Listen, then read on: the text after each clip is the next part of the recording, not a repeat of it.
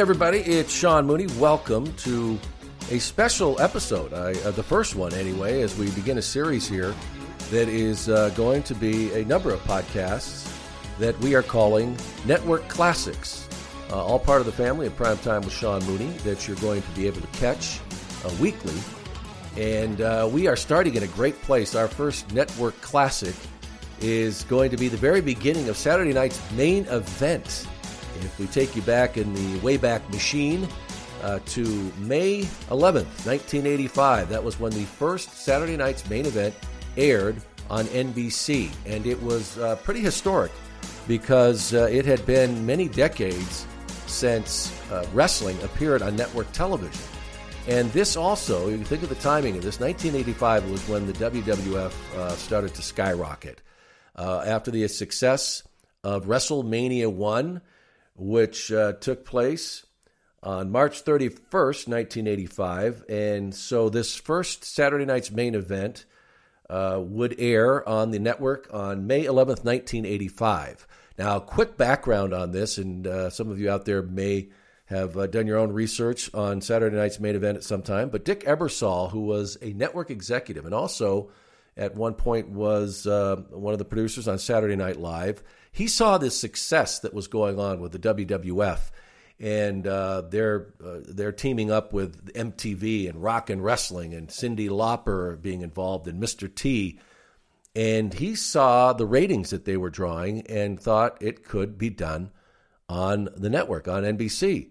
So uh, he came up with the idea. He got together with Vince McMahon, and they uh, put this all together to be basically what I guess you'd call vacation relief for Saturday Night Live, which was very popular at the time. And they would fill in when they would go on hiatus. They, they would miss a week and they would have Saturday night's main event. Okay, so that's kind of the background on how this all came together. And as I mentioned, this uh, this episode of Saturday Night's Main Event, number one, uh, episode one, aired May 11th, 1985, but it actually was taped the day before. They used to do this so that they had a little control over what exactly happened and it didn't go out live and it gave them a chance to cut segments, trim them, you know, and sweeten it, whatever they had to do. And it was actually taped May 10th, the day before. Uh, it happened in Uniondale, New York at the Nassau Veterans Memorial Coliseum. Uh, there were uh, 8,300 people, and uh, it was uh, it was a big success. So uh, before we really get rolling here, though, I uh, I do want to give credit uh, to the where we got this information, and I will be citing you know the uh, the uh, the research on this in the background uh, from WrestlingDVDNetwork.com. So they're going to be one of our sources. I just wanted to give them a shout out because I will be citing some of the information that they put together on this episode of Saturday Night's main event. Um, at the time, of course, the, the heavyweight world champion, the WWF world heavyweight champion, was Hulk Hogan. And uh, the WWF tag team champions were the Iron Sheik and Nikolai Volkov. Surprising, and I didn't even remember this, who the Intercontinental Champion was. So I'm not going to say it right now, but uh, if you know who it is, uh, you know, hold on to it because we'll talk about it in a little bit. He wasn't involved in this show, so I just thought it'd be kind of fun for you to uh, to be thinking about who who it might have been. And I know you guys, you guys are so sharp. You're gonna, you, you already know it. But um, anyway, we begin this this episode with the current WWF Women's Champion at the time, Wendi Richter, and what a story she is. Uh, many of you, our listeners, uh, listened to the episode that we had with Wendi and uh, got the whole story, uh, at least from her side about what uh, went on when she was with the WWF. These were good times when the, the Saturday Night's main event aired because, uh, you know, uh, we, like I said, we're coming off WrestleMania 1. Uh, she was a big part of the rock and wrestling, and her manager, I guess we'll say, she was her manager, was Cyndi Lauper, who was a big pop star at the time. And uh, Lou Albano was also involved in uh, all of that, and he was a part of this this episode. But we begin this this uh, Saturday night's main event with Cyndi Lauper and Wendi Richter as they uh, do a cold open, as we say in the business. And what I mean by a cold open, there's no there's no animation, there's no big uh, open with music and everything. It just comes out straight out to Cyndi Lauper. and uh, Wendi Richter, and they're talking about how they are going to, uh, you know, be able to defeat how Wendi's going to be able to defeat the fabulous Moolah uh, and keep her belt because the world, women's uh, championship was on the line in, in this uh, at this event. So. Uh, what we're going to do here is, and you'll get used to how we do this. We've done it before with watch-alongs. Is you should be all queued up on the uh, on the network for this episode, and uh, if you're having problems finding it, um, all you have to do is is go to the network, and then uh, you just uh, will find the episode. Go to In Ring, if you can't find it when you search In Ring, and then go to All Shows, and you should see uh, SNME. Uh, whatever you need to do, but just go find Saturday night's main event, and you will find that episode, the first episode, and it happened. Uh, the, they have the date listed on there as May 11th, 1985. And uh, once you're there, then you will be able to queue it up and from the very beginning, try and get to zero zero zero zero zero zero. You're on the on the counter there, and we will uh, count down. I'll count down from three, and then we'll all press play, and then we'll go. Okay. And this is fun because you can uh, stop at any time. You could, if you want to get information or whatever, you can do that because uh, that's where this thing's going to work. And I'm going to have my sound completely down because if I bring it up, it's going to interfere with what you're listening to. And if you want to keep your sound up so you can hear what's going on, that's all good because all you'll hear is my voice. And there'll be times when I just want to step out and just let it play, and I will because I know uh, I know this episode very well. But uh, we're going to have a lot of fun doing these. I'm really looking forward to it. Okay, so I'm thinking at this point you guys are all queued up. All right, so here we go. I'm going to count three, two, one, play. Okay, and that's when you hit the button. Ready? Here we go. Three, two, one, play. Okay. So Cyndi opens up here talking about the fabulous Moolah. And I'll tell you right now, Wendi Richter does not think there's anything fabulous about fabulous Moolah. There's no way in hell. And uh, if you know, if you listen to the episode, you know exactly what I'm talking about. And, uh, you know, even though I said that they taped this, you pretty much, you know, you had to nail it. So because you weren't getting many shots, it was like live to tape. So now we get to Hulk Hogan, and he's there with Mr. T. And this is, uh, you know, one of the great matches that was going to be taking place that night. Uh, that uh, Hulk Hogan was going to be putting the uh, WWF World Heavyweight Championship on the line, taking on Cowboy Bob Orton. And uh, Roddy Piper was going to be in uh, into in Bob Orton's corner, and of course Mr. T in the corner for the Hulkster. And there's that. Uh, wow, look at those great effects, huh? Have we come a long way? uh, but back then, this was uh, you know this is state of the art. Uh, Nikolai Volkov. Uh, this is they're giving you a little preview of everybody that's going to be there. JYD, and then uh, Mr. T, of course. And the Hulkster must pose, and boy, does he do it well. All right, that's the open. And here we go.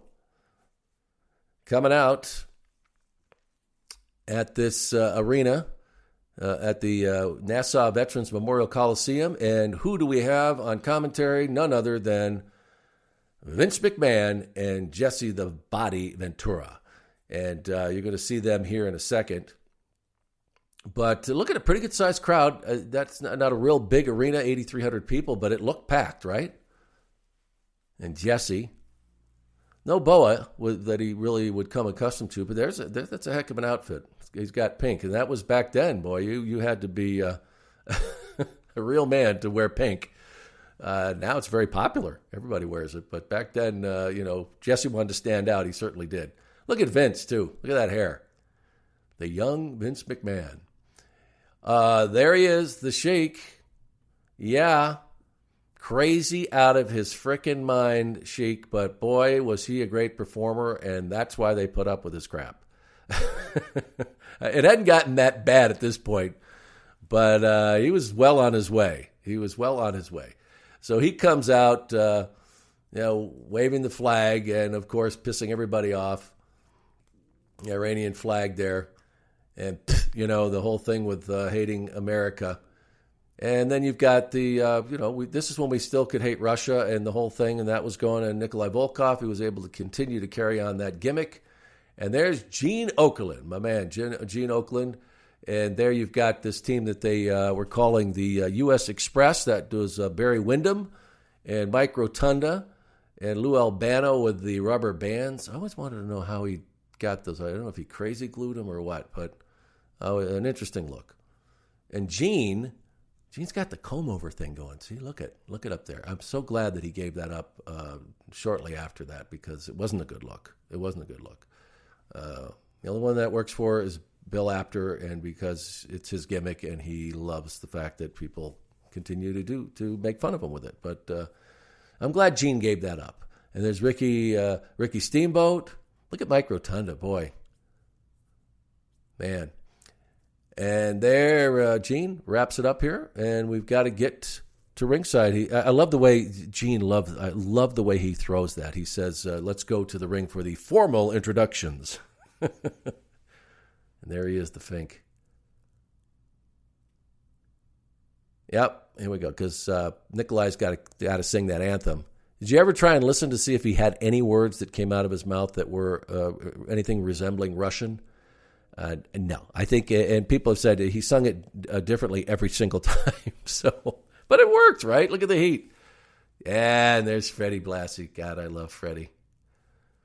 You guys have heard me tell my Freddie stories uh, over and over again, but I love the man. I, I am glad that uh, the brief period of, of my life I got to spend with him, but boy, it was it was just a blast. I only my only regret is that we didn't have more more time together because he was just so much fun to hang out with. All right, here here comes that uh, that team of Ricky Steamboat and the U.S. Express, Barry Windham and Mike Rotunda, and Lou Albano, of course, leading that uh, troop as they uh, make your, make their way to the ring. And uh, you know, this here we got a six man tag going. This is a great way to start things out. And and remember back then, what was uh, what was happening? Uh, the WWF had just really taken the the world by storm. And and you know, a little bit more than a month prior to that is when Vince had just put everything on the line, literally. If that uh, if uh, WrestleMania one didn't go over, man, it it was over. It was it was done. They wouldn't have. They, we we wouldn't be. I would not be sitting here describing something called the uh, called Saturday Night's main event if uh, that had not gone well. Uh, maybe they would have lasted another year or something, but uh, they had it, it was a tremendous success, and they just built from there. So you got Freddie in there with his cane. He's going to exit. Always have those, those that flashy outfits. It wasn't even uh, his best stuff there. He was, you know, at ringside. And then, of course, George the Animal Steele, as the legend goes, what, he was a math teacher. I don't think he was a math teacher, but he was a teacher. And, uh, you know, uh, he, he was a, you know, very well educated man, but boy, he played this gimmick very well with a green tongue and get him out of the ring. again. so they, look at the shape, though, that the, the Sheik is in here. You're going to get a better shot of him. But look at this. And uh, and you've heard I don't know maybe you've heard the stories about you know his workout regimen that he had those uh, they looked like uh, bowling pins but they had that were really really heavy. And he could balance those things. And you know that's why he had such unbelievable forearms and the strength that he had. And few people could do what what he did. And it was uh, you know his part of his regimen. So uh, before everything really went south, but the guy was just an incredible physical specimen. And all these guys were in great shape. Well, there's George the Animal Steele, but, but Barry Windham, I mean, look at him. He was a big man. Sheik, getting some height there, and the uh, the big uh, big slam there, uh, the arm drag, and and going in with the body slam. Wow.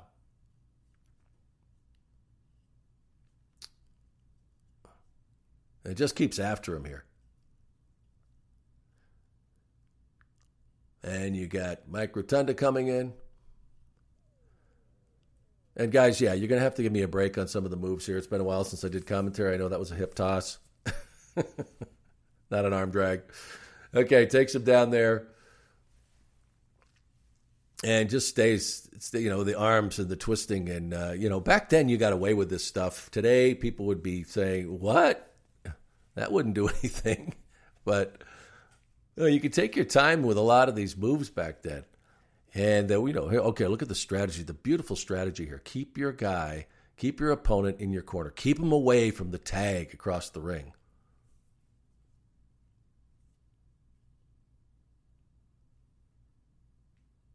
Now the body slam drops the elbow. In for the cover. What do you think? No chance. And the, the animal comes in to help, gets shooed away.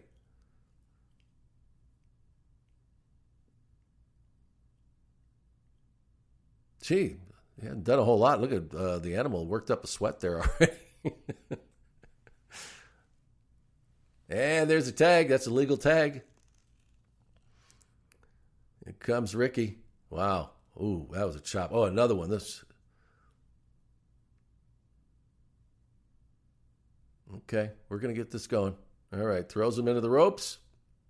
Big knee to the midsection. Abdominal stretch.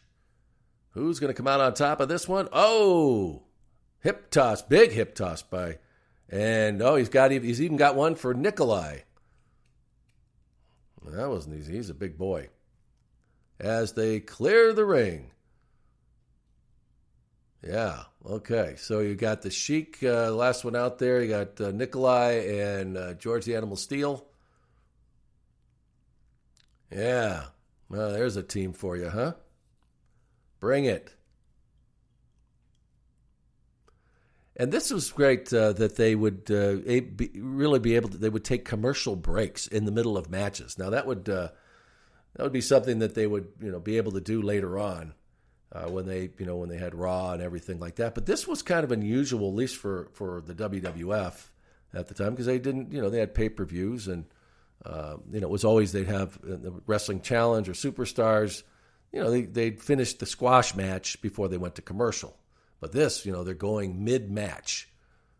Whoa! Right off the top rope, right to the uh, chest of the Sheik, and up goes Ricky once again. Comes in for the cover, and of course, there comes uh, Nikolai as he gets chased out.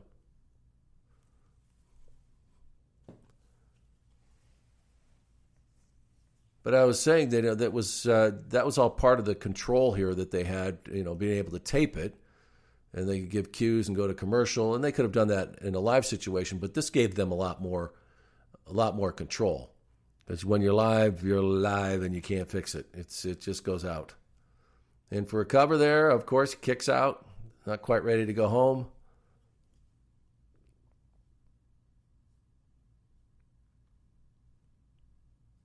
And I think you know this match went I don't know almost seven minutes leg drop, and, and you got to think that they had uh, less than an hour to uh, as far as what you call real time. You know, as far as that they would uh, program time.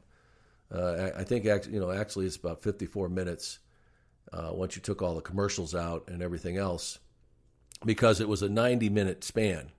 Uh, you know, Saturday Night Live was on for 90 minutes. It was an hour and a half. Oh, big roll up here, kicks them out and uh, so it was. It was. Uh, they had to play. They had to you know play network here. Nikolai tied up in the ropes. He's got to break him up. You know, you can't do that. That was a good good placement by Nikolai. he gets tossed into the corner. But I really, it was it was fun watching this because just looking at these uh, stars uh, and how big they would become. Uh, this was new uh, to a lot of these people. They weren't, of course, the WWF had been uh, cresting. They, you know, they had started to build, but WrestleMania put them on a whole new level of, of uh, you know, of audience and and popularity. And these guys were on their way now to becoming superstars, because like rock stars. It was, you know, you see what what happened, like Ricky, and of course Nikolai Volkov had a tremendous run uh, with the WWF, and of course the Sheik. And the Sheik could have been, yeah, uh, really, he he could have been such uh, a legendary heel, but uh, just couldn't control uh, his you know his vices, and that's that's you know would eventually do him in. There's a big cover there, And what happened? You see that they just abandoned the poor George, poor George the Animal Steele. So there was a there was a double cross here uh, on the part of Nikolai Volkov and the Sheik. And of course, what's what's the animal going to do? Yeah, he, he's going to go because he had those uh, you know razor like teeth. Uh, not that somebody didn't go over and doctor that uh, turnbuckle before the match, but hey. And then they come in. Oh my God, what what is going on here? They they're attacking they're attacking poor George the Animal Steele. But what you know, he's a tough guy. You don't realize how crazy he is. And there he lets loose on both of these guys and starts to go after them. And this is what I really found interesting. Now, now, if you remember back then that that, uh, that Lou Albano had been uh, George the Animal Steele's uh, manager, and uh, you know that went south, and the, but but here he goes in to calm the animal because he knows how to how to do that. But uh, there are these the the sore losers right there, the Sheik, Nikolai, and Freddie Blassie. Now, I really liked what's coming up because uh, I always really enjoyed when we were able to do these interviews when they were right coming right out of the ring and it was on the floor and you're catching them after some heinous act had, had taken place. And so we're going to be coming up on Gene here in a second, and I'm going to let you hear uh, what what he's saying. I'll let you guys. I'll, I'll stop chatting. But uh, as they're on their way out of the ring, of course, Gene is stationed uh, in the area where they come off. There he is, and uh, he said, you know, what I can't believe what happened. And of course, here they come. And this is Gene, classic Gene. Hey, hey, hey, come here, you know, like, like and all hell's going to break loose. So here we go. Yeah, of course, they would come out right behind him, and George the Animal Steele is not going to let this stand. And it all breaks loose. Oh, yeah, and Albano wants to get in it with Freddie. Don't forget he's got a cane and he knows how to use it, mister. And of course, says, "Oh, it's all cra- it's all going. We got well back to you." I loved this stuff, and Gene's just disgusted. He can't believe. And now we go to Piper's Pit, and uh, you know this was uh, this is great. Uh, you, you, obviously know that it was a popular segment because um, you know, they, they included it in this, and of course, it would become really popular. But uh, now we're getting a flashback to uh, uh, WrestleMania, and then, uh, of course, if you remember what happened there, um, it all went south between Roddy and uh, Paul Orndorff, Mr. Wonderful. So he Piper's Pit, he invites him on. Look how great a shape Orndorff was. Uh, anyway, he uh, he he brings him in, and he's got cow, he's got Cowboy Bob Orton there, and he's got the cast. See the cast there? He had uh, uh apparently hurt his arm, right? Had the cast on, so he doesn't trust anything that's going on here. And uh, Roddy, you know, of course, it's a big setup. He's he's looking for revenge. Now you know uh, this night he Orton is is slated to take on the WWF heavyweight champion, Hulk Hogan.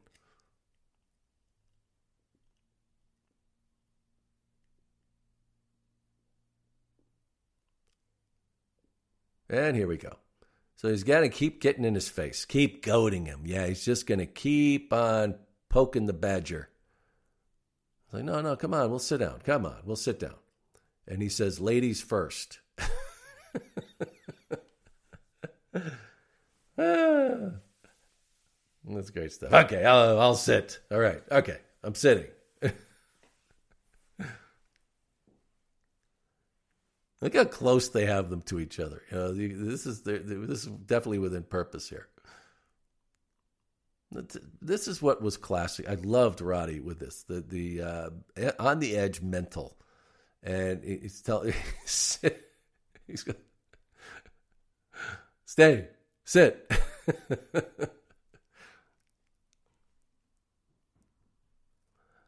who doesn't know this is going to go uh, badly soon? Roddy sits back down. He's ready. Come on.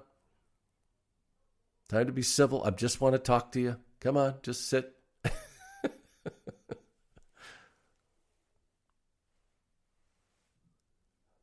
okay.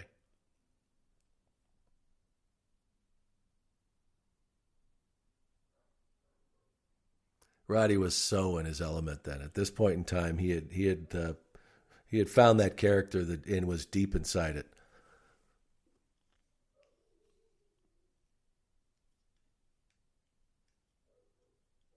I'm surprised, you know, they took so long to get to the payoff in this. I mean, you're, you're, we're talking network minutes here, guys. We got to get the stuff. We got to keep things moving.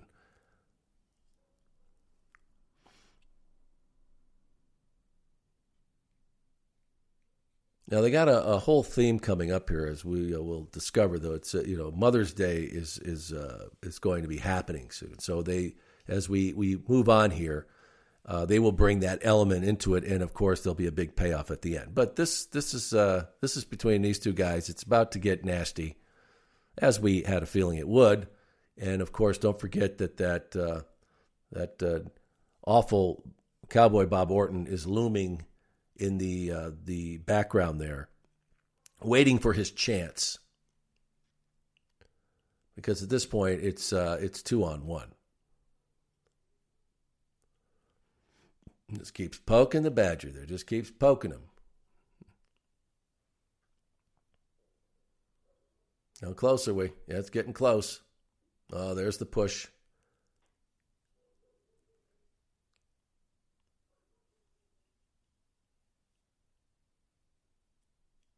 And guess what? You're going to get to find out what's under the, the kilt in this coming up. Big right there, drops Orton. Then goes after Roddy. Watch, here we go. You ready for this? There you go. And ooh, cast the back of the head. Now I wondered here. Look at there. There's no mats on the outside of that ring, and Orton goes down onto that cement. Uh, I'm, I'm, sure. I mean, there's no blood or anything, but man, that, that was a little bit of a, a, a fall there. And then, of course, we got Mr. T running to his side, ready to uh, defend him. Now, these guys are all supposed to hate each other. I mean, uh, Orndorff and uh, Mr. T. This isn't uh, supposed to be uh, happening here. You know, they they are sworn enemies at this point. And uh, here we've got uh, you know Mr. T coming out to to uh, protect him. So uh, do you think that might come into play a little later on in this broadcast? Hmm. Let's see. I think it will. All right, now we've got Gene backstage with the Hulkster. And as I mentioned, Mother's Day's involved in this, so let's see how the Hulkster brings all this together as we start to talk about Mom's Day.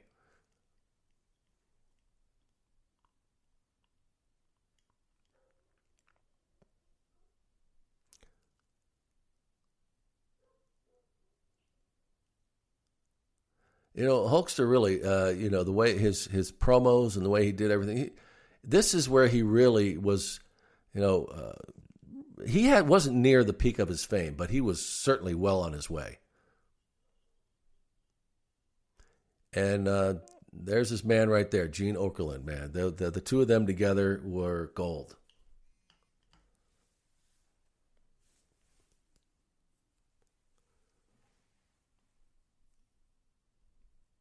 I love the part in here where Gene says, "I dig it." Can you dig it? He says, "I dig it."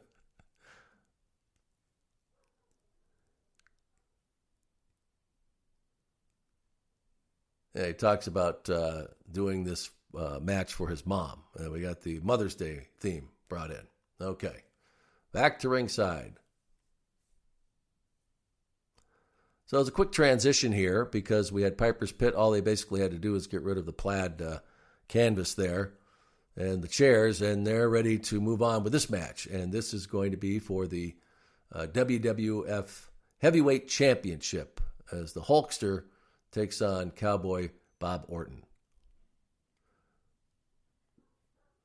Now, uh, from the research on this, this was one of the first times that uh, Real American, the music, played uh, to an arena, uh, and um,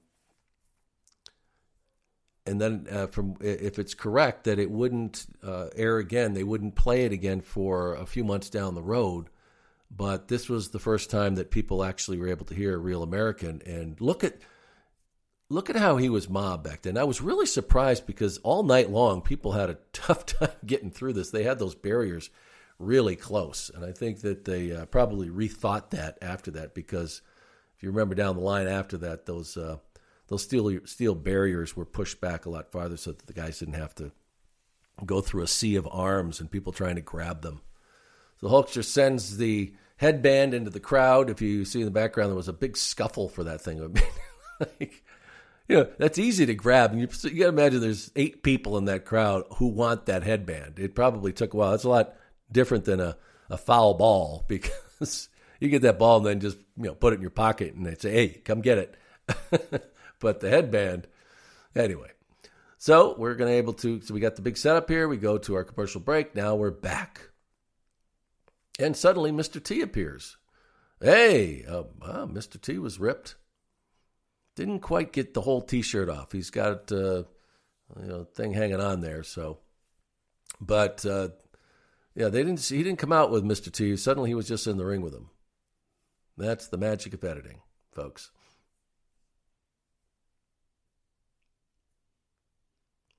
All right, so you got Orton with the cast on, and uh, see, you could get away with a physique like that back then.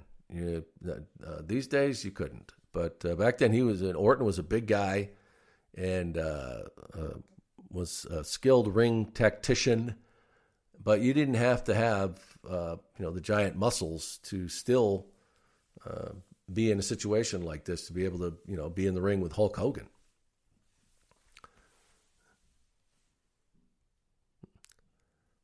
And we're going to see pretty much the whole repertoire for repertoire for uh, Hulk Hogan in this match. Okay, saw the punches, and he chases after him, and the big body drop. Okay, and we're going to see a body slam. We could see a lot of that, and uh, let's see another one. And I think, yeah, let's let's let. What do you say we go for one more? There you go. Wear him down. Look at Orton didn't even get a chance to get his chaps off. That's how how frantic this match was. Roddy trying to gain control here, regroup, and I love the commentary from Jesse. I really, uh, as I've said before, I I never really liked Vince McMahon's play by play, but I really liked. And the Hulkster continues posing as we go to break, and they fight for that headband. And what do you know? We come back out of the break and what do we see? Mr. T, out of nowhere, he's in the ring. The magic of television as they uh, rip off the t shirts. And look at that. Man, Mr. T's ripped. You know, they shouldn't get that close together, though, because then you realize just how little Mr. T uh, was. Uh, you know, Hulkster about six seven, but Mr. T, uh, you know, maybe maybe five nine. I don't know. Maybe if he was uh, you know, had a good uh, good measure there. Uh, you know, that's another reason why uh, they had him work with uh, Sylvester Stallone in Rocky, because because he was uh, pretty much the same size as Sly. You know, they couldn't have people that are you know, unless of course you like Thunderlips. They wanted him to make him look gigantic, but Mr. T was a, a better matchup because he was shorter. But they wanted uh, the Hulkster to look like a monster in that movie, which he did, and it uh, launched his career. Uh, this thing got underway in a hurry. Uh, Cowboy Bob Orton, you know, you got to be careful of that guy because, you know, of course, he's got that uh, nasty cast that he's wearing. We saw uh, him trying to utilize it in Piper's Pit as the Hulkster. Showing off a little strength here, though. You know, the Hulkster, you know, he was the real deal, man. He he pumped that iron, and look at that four body slams in a row there. Orton's had enough, so he slips out. A little consoling from Hot Rod. Mr. T very pleased with what he's seeing. Yeah. Got a little shoulder rub. Come on, big guy, get back in there. You can do this. and of course, the uh, standard uh, 10 count, or I'll just keep counting till you get back in here. Yeah, come on. Come and get your discipline. Come and get your discipline. Who says that? Who said that? Stu, right? Remember? So, uh, Roddy, you know, he's dangerous at ringside there. Orton, starting to deliver a little punishment, sends the Hulkster hard into that corner. But, you know, those quick reflexes backfires on Orton as uh, Roddy laments. And he sends that shoulder right into the ring post, and that's a, you know, bad arm already, right? So what do you do? You got to work on it. You work the you work the body parts, right? And uh, Roddy getting a little frustrated here. Oh, Hulkster goes uh, goes for the the bite there, and uh, of course Jesse Ventura not happy about that. He doesn't, you know, a champion going to cheat. He's so he's so Mister All American and he's cheating. But you know, Hulkster was willing to get into the gutter with these guys. He had to do what he had to do, right? Exactly. Ooh. Swings the arm uh, uh, uh over the top rope there, and now a little added punishment. Oh man, that cast right into that steel ring post. Yeah, Orton in uh, incredible pain. You got to imagine the Hulkster going right after him, boot to the chest, twisting that arm. Ooh, big knee right to the uh, chest and throat of Hulk Hogan as he goes down hard. Orton big uh, big with the boots. That's where they came from, right? Put the boots to him. And you're going to see, you know, Mr. T is patrolling here along uh, ringside. And uh, I don't know if you uh, w- were aware of it or, you know, maybe had heard stories, but uh, Mr. T confirmed this that Roddy was not a big fan. Not a big fan of Mr. T. Ooh. Drives that knee right into the spine. Goes for the very weak cover, and the Hulkster showing off those uh, the strength of those pythons just launches Orton off. But uh, but anyway, um, yeah, Mr. T confirmed it that Roddy didn't like him for some reason, and he really didn't understand why. He says, but uh, you're going to see coming up here, and uh, I won't give it away. I'll let it happen. But uh, you're going to see a little bit of that disdain, and I don't know what it was about. Maybe Roddy uh, didn't you know didn't like the fact that uh, he didn't really you know pay his dues in in in wrestling. Uh, maybe it was, you know, the the Hollywood, you know, coming in. I don't know what it was. Maybe just didn't like him. But uh, Mr. T talked about that. Oh, Orton grabs a hair on the sides there and uh, drives the Hulkster into the mat. Let's see. Uh, little John between those two. But Roddy, uh, always the professional. That's why I was a little surprised by what happens coming up. And you'll see it. But Orton keeping up the pressure. There's the Fink. My old pal, Howard Finkel. Big shot there to the ear. Yeah. Drop that elbow, drives it right into the back of the neck.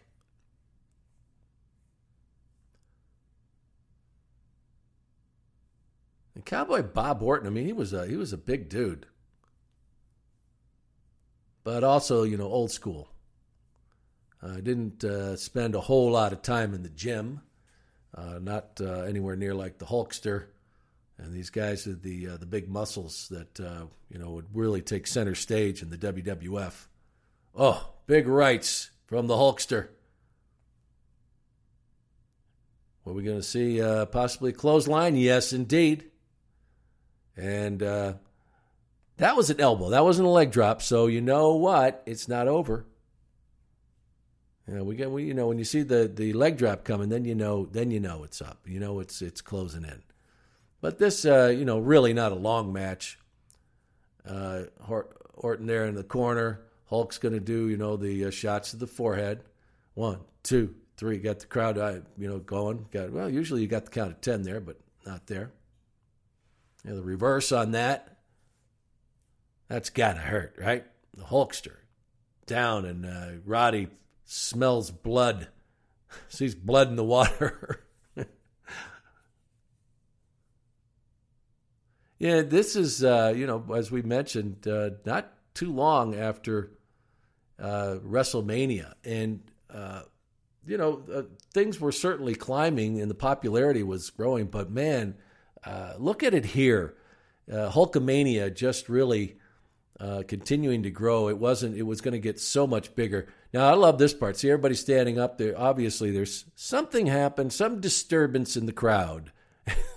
they all uh, are distracted there, probably a fight or something, and uh, that was more interesting, at least for a couple of moments, before Hulk Hogan comes off there, drops the leg, and guess what? Oh, wait a minute.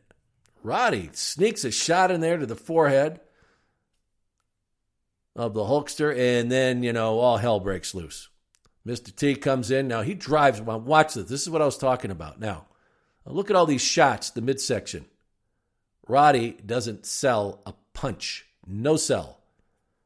Uh, that was a little diss there, folks.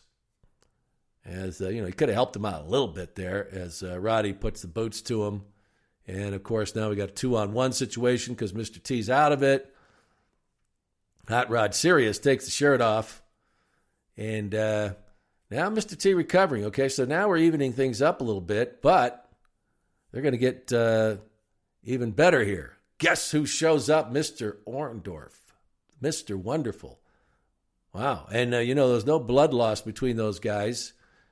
At WrestleMania, when that all went south, and uh, now the tables have turned. A new alliance. I love this stuff. I love when they did this. See, we could actually, uh, you know, they started to tell stories, and they and they last for months, right? So, uh, you know, and this is, uh, we mentioned Hulkamania. Now, you know, before they would have never gone right to the next match. And of course, it was on the network and they had to keep things moving along. But uh, Hogan always posed. Hogan must pose. And he would do uh, it for quite a while. Now, but we're moving on here because we got the championship and the fabulous one, Moolah, is uh, going to do this backstage interview with uh, Mean Gene. And I, I this is a I, I love this. This is classic Gene Okerlund, okay? Because he's you know listening, and, and then she's going to basically shut him down, not get a word in. So the, the the face there is just he's just like, oh God, I got to put up with this. As Moolah you know, talks about how she's got this this proclamation, this official document that is going to keep uh, keep Cyndi Lauper from being at ringside. This is official. This is from the bigwigs or higher ups, whatever you want to call them, right? and uh, this is going to keep her out uh, out of the ring and out of uh, at ringside. She wants Cyndi Lauper because she's a dangerous individual, right? Looks like something from the medieval times. Like should have been sealed in wax. Well, here's classic Gene. Look, he's trying to wrap this thing. He's got. He's not even going to get a question in because he's got to get back to ringside for the uh, official introductions, right? But there's the look. Now, the only thing missing was the eyebrow. I wanted to see the eyebrow there. You know, that, mm-hmm. As Moolah makes her way out to the ring uh, after that uh, interview with Gene. And, uh, you know, th- this was a really interesting time for women in the uh, world of professional wrestling. Uh, uh, Rock 'n' Wrestling had really given a big launch to uh, a good punch to women's wrestling with, uh, you know, as I mentioned, Rock 'n' Wrestling with Cyndi Lauper getting involved and Lou Albano, and of course Wendi Richter, who was the darling, and she was a very different uh, type of women wrestler. She was actually attractive. I mean, really, she was. She was an attractive woman. She was young. She was in great shape, and she was very popular. And uh, I think she would have made a tremendous uh, champion uh, if it would have lasted. As you know, we'll talk about it. But uh, Lauper here, Cyndi Lauper, and that if you're wondering who that guy is on the uh, the left there, that's David Wolff, who was actually Cyndi Lauper's uh, manager. He's a music guy, and I think you know they were actually was they were involved in you know a relationship. So that's how he got to go along for the ride. But Lauper's talking about how there's no way she's not going to be at ringside. There's no way this is going to happen. So we go back to the ring here. Moolah, boy, piece of work, as uh, Gorilla would say. Um, so she's got this uh, the proclamation there in her hands. She's just got the intro. And, you know, considering she had that belt, what, 28 years? And she didn't like giving it up. So there was really uh, uh, there was a you know shoot bad blood between her and Wendi Richter. They did not like each other, even though Moolah had trained her. But uh, look at man, look how rough it is getting trying to get to the ring. That security man. What you know, like you got to isolate on some of this stuff. I mean, this is where you can really see what, what's going on. Just kind of like look like they're coming in. The security guards like throwing elbows and. But anyway, so so uh, there was just there was really bad blood. Wendi felt that uh, that uh, you know that Moolah was really out to uh, hurt her career, and a lot of that stuff that uh, they they had a, a, ton of matches together, and uh, Moolah was pretty damn stiff according to Wendi. Uh, they were all out brawls, and as uh, this one will be no exception. This is great though. You know, like the first she gives it to the referee, he looks at it like, "What the hell's this?" And then, well, he's like, "Oh, it looks official to me." So he gives it to Howard, and then what? Look at Howard. So he's like, "Oh, he's looking for an official." Yeah. Okay. I'm I'm I'm to read this. This is an official document of uh, somebody uh, saying that uh, Cyndi Lauper is not going to be allowed at ringside. So of course that makes it official, right? She's got to go. That, that piece of paper with with the uh, the uh, the proclamation on it, and you could see the lettering on it. It was probably, uh, it was probably just well, um, it was probably words so that Howard could actually read it. But uh, she just can't believe it. How can this be? Because we put it on a piece of paper, and yeah, that's what we're doing here. So she's going to have to go back to ringside as Moolah pulls off this uh, devious move here to uh, clear Lauper from ringside. So she's going to go back to the ring, and this is a tremendous time for a break. You know, they had to do these breaks in these in these uh, network shows, and so they have her at rings uh, backstage, right? So she can watch the match. But I get a kick out of the fact that monitor is about eight inches uh, wide, and I mean, those are the ones they had backstage. That's you know that you could watch all the cameras.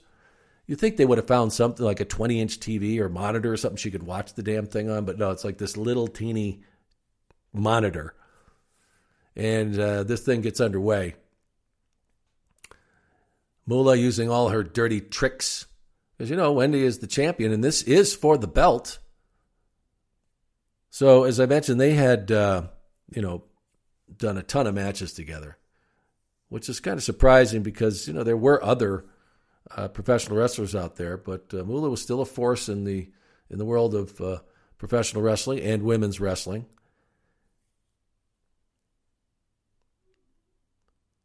And, you know, it's amazing to think, okay, you think of the timeline here. WrestleMania had been in March, at the end of March, and this is in May. So it's a few months later.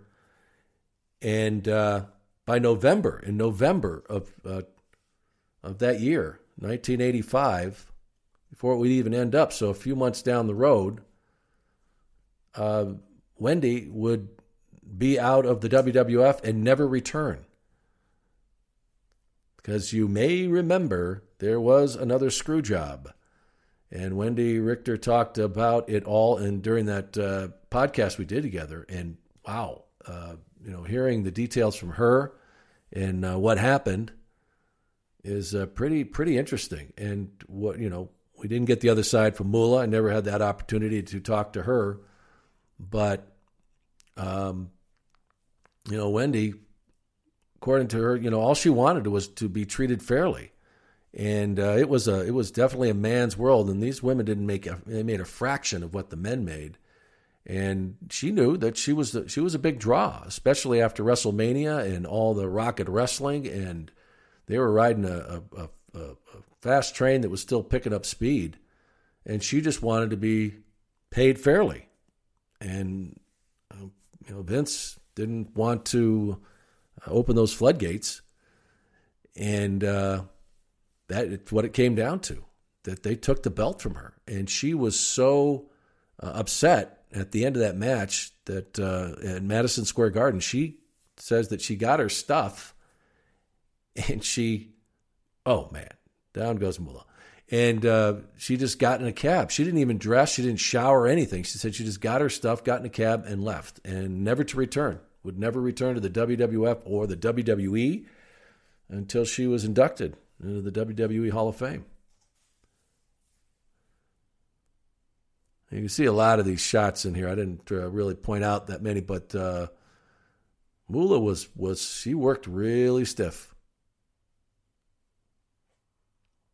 You have to wonder though. You know what? What I think Wendi would have been a huge star. It's it's just a darn shame that uh, here rolls her up in that small package, and she retains the WWF World Championship, Women's World Championship.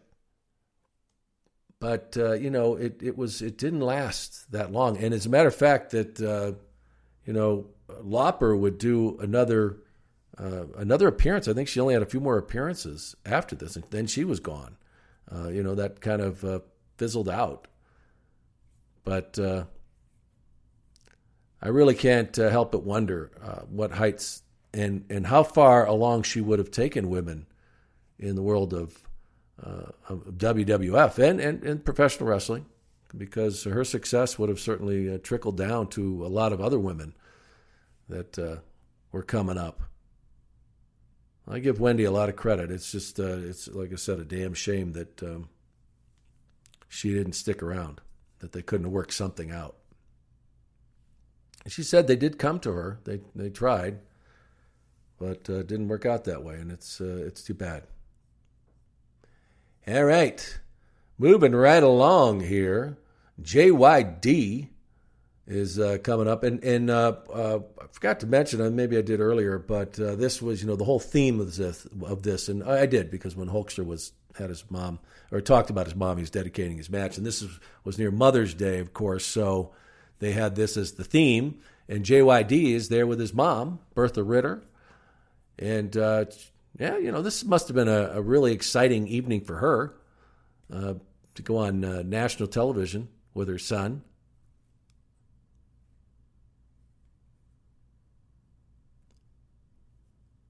As Gene does the interview here, she wants him just to come home soon. That's uh,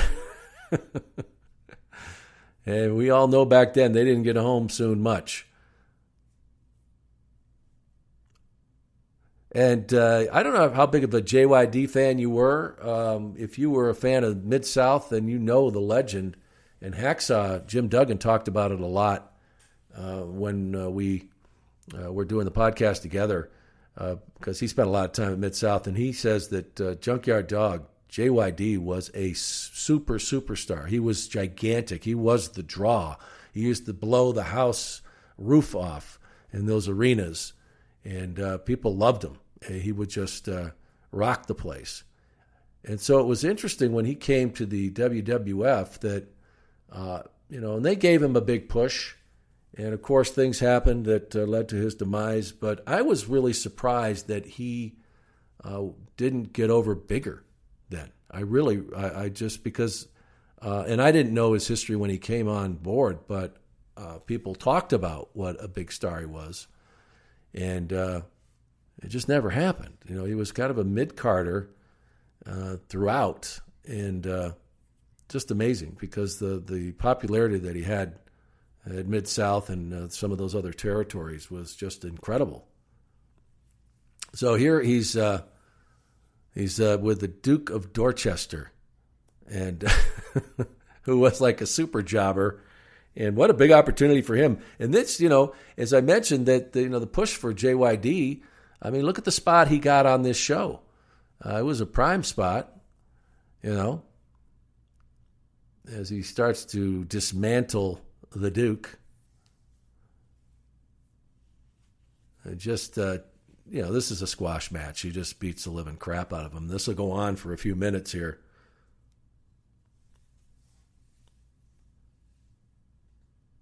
But JYD, you know, he didn't have a whole lot of tricks in that bag, but people loved it when uh, he was, like I said, down south. He didn't have to. Uh, the, the, he was just, uh, you know, really, really popular. And gets the, uh, hope that wasn't a hairpiece, as he uh, picks up the Duke by the hair. And like I said, big spot for him. Oh, man, don't you uh, dare raise your fist to my mother. As he gets sent back into the ring, and now he's going to be in for a even worse ass beating. As this goes on. And uh, no sell on those punches. All it takes a little shot, and down goes Doherty. And this will be over soon. But, but, let me say we see a couple of headbutts first, right? Yeah, shot to the shoulders there, and uh, out he goes.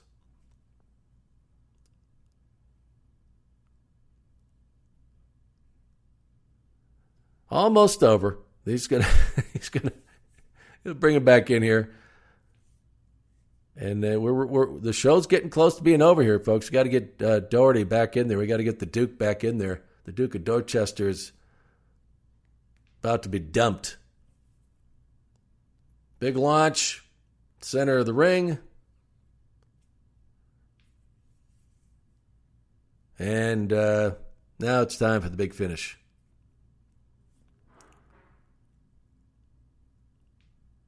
Head butt. Okay.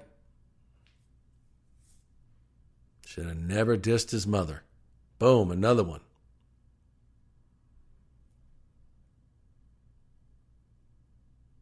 Down he goes. So many great stars from uh, Mid South, you know. Uh, I mentioned Hacksaw, but, you know, Ted DiBiase came from down there, uh, got on the radar for the WWF down there. Jake the Snake Roberts, so many came through that territory. And the uh, WWF went poaching.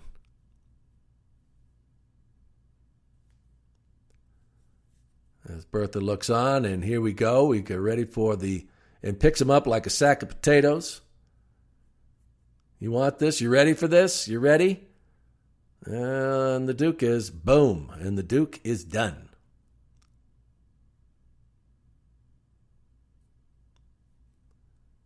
But I do remember JYD was really, really popular with the kids.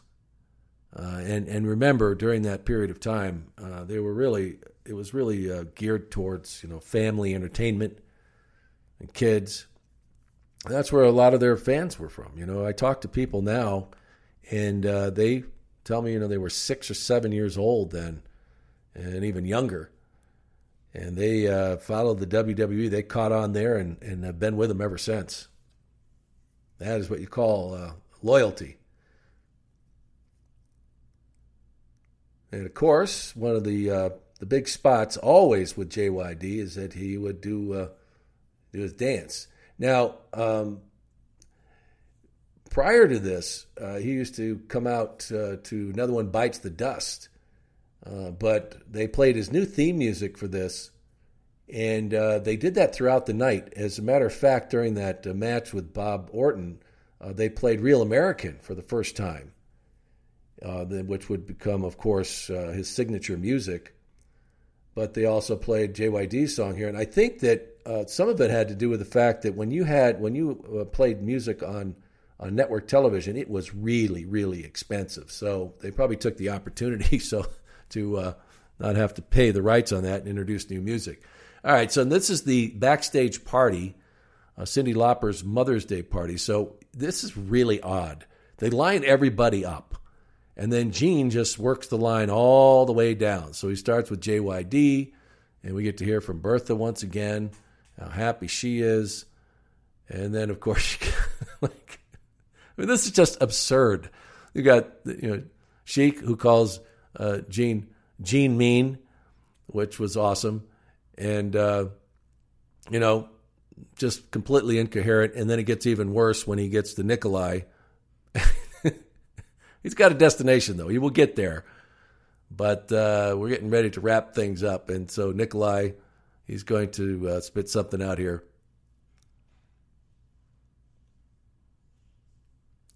And then let, there's there's Freddie Blassie. My I, I love Freddie Blassie. You know that and uh, he's he's here, and uh, he introduces this lovely lady as his mom, his mother. So Gene moves in, to, and Freddie's having none of it. And Lou Albano with, uh, of course, why not? A rhyme of Mother's Day rhyme. Okay. And America's favorite, and he would certainly become even more Hulk Hogan. And there's his mom, Ruth Hogan, as they introduced her.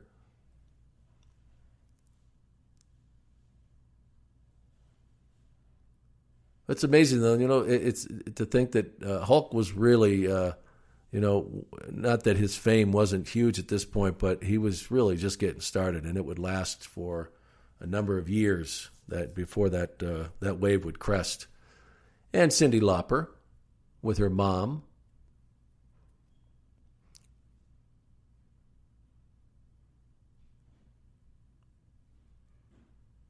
really what's her mom's name? Catrine, I think it is. And then, of course, uh, Wendi Richter wants to come in. A little shout out for her mom as we await the big spoiler. And there she is, Moolah. Can't believe she wasn't invited. And folks, did you see that? There was cake. And what happens when there's cake? What do you what's coming? I think you know.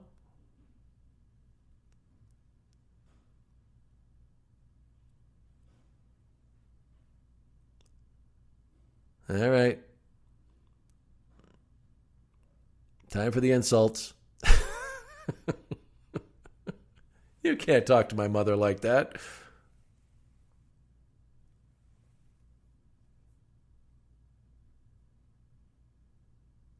You know, of course, Will's just not happy the way the night went. I mean, she still doesn't have the strap.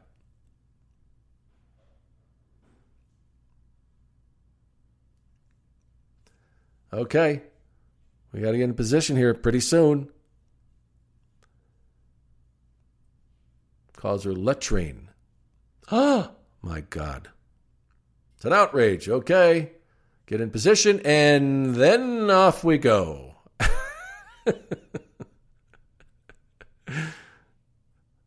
Excellent, Gene. Well done.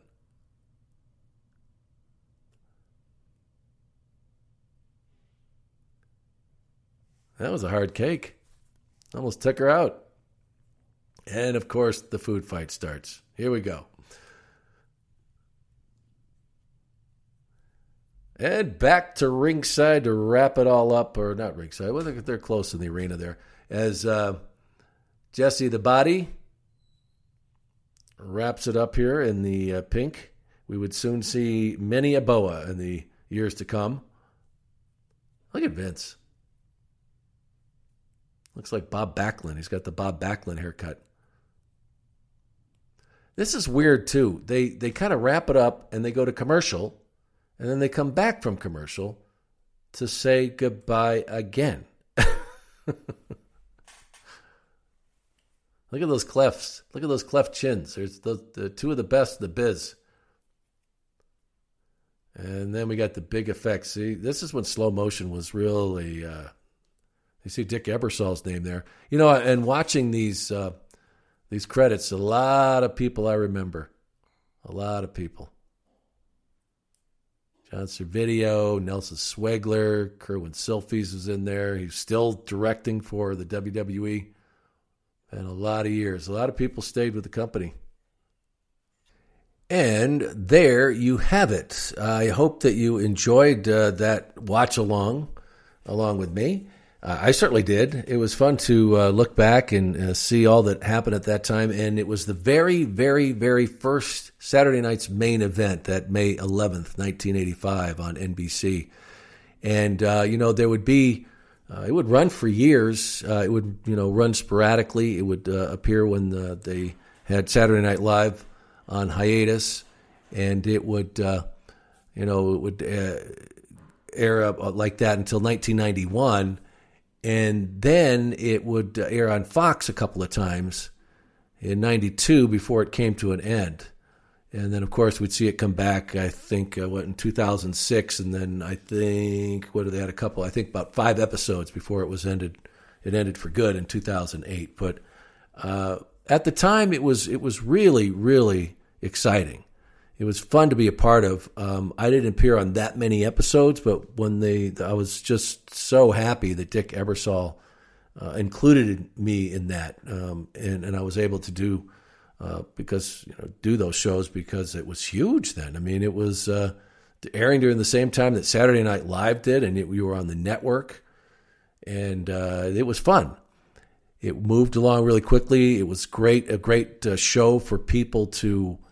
Uh, you know, watch because you know you, you saw star versus star. It wasn't like superstars and challenge where you know, they just trotted the superstars out, but they wouldn't rarely ever uh, really have an encounter with another superstar. They would just bring in people to squash, and then they would, uh, you know, show off the talent and, and plug the local event. Well, this, they had to deliver. You know, they had to uh, show some great matchups, which they did over the years. You can look at the lineup of uh, different matches that they had during that time and and it and it did very well with the ratings. It wouldn't have it wouldn't have stayed on as long as it did. Uh, of course, when it started to dip in uh, you know '91, uh, that you know it's that was a business decision, but it was great for all that period of time from '85 to 1991, and uh, you know uh, all the the big stars at the time, and it really really uh, helped promote the WWF at the time. So uh, I hope you really enjoyed uh, these this this uh, edition, and uh, if you like it, we're going to put it up.